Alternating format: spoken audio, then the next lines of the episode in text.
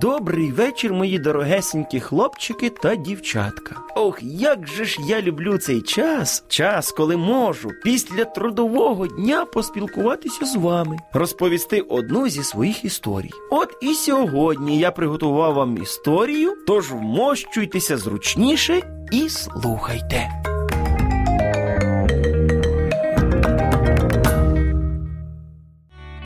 Поруч з будинком, де жив Максимко, був будиночок бабусі Ніни. Вона була їхньою сусідкою. Мама інколи залишала сина у бабусі Ніни, яка наглядала за хлопчиком, поки тато і мама були на роботі. Ось і цього ранку мама сказала: Максимчику, сьогодні побудеш з бабусею Ніною, а мені потрібно йти на роботу. Добре, а я можу взяти з собою улюблену машинку. Звісно, бери і пішли швидше, а то я вже дуже запізнююсь. Вони підійшли до будинку сусідки, яка вже чекала на них. Доброго ранку. Заходь, мій хороший. Доброго ранку. Ну все, я пішла, а ти, синку, слухайся бабусю. Гаразд.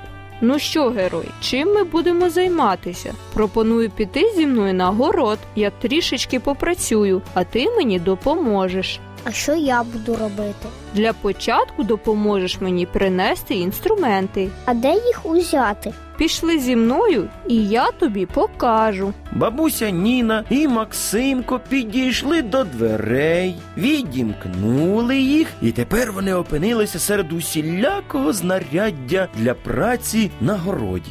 Нічого собі, скільки тут усього є. Я дуже люблю працювати на городі, щось саджати, обробляти. А для цього потрібні різні інструменти. Зараз, щоб прибрати суху траву, потрібні граблі. Тоді я допоможу їх нести. Давай, ти неси граблі, а я візьму ведро.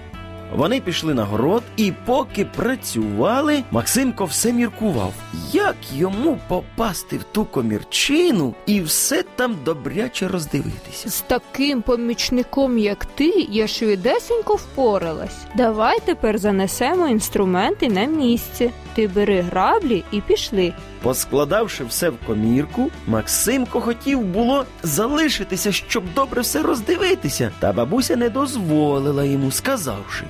Одному тут залишатися небезпечно, а мені треба йти обід готувати. Ти зі мною? А можна я трішечки пограюся на вулиці? Добре. Вона зачинила двері комірчини, а ключа повісила на гвіздок і пішла до будиночку. Максимко залишився гратися машинкою.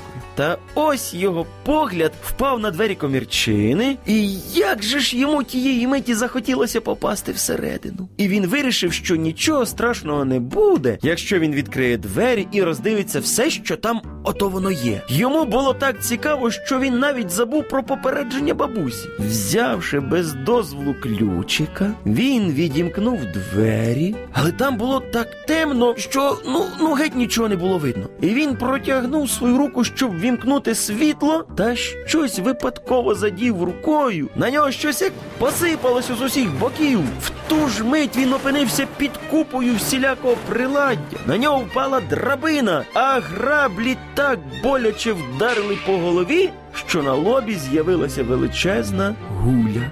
Ой-ой-ой. З будинку вибігла на шум перелякана бабуся Ніна. Що трапилось, онуку? І як ти тут опинився?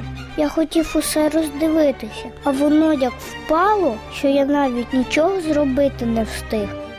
І ще довго гуля на лобі нагадувала Максимкові про цей випадок. Тому будьте слухняними і не робіть те, що забороняють дорослі, адже вони поганого не порадять. А я прощаюся з вами, та ж кажу вам на добраніч до нових зустрічей.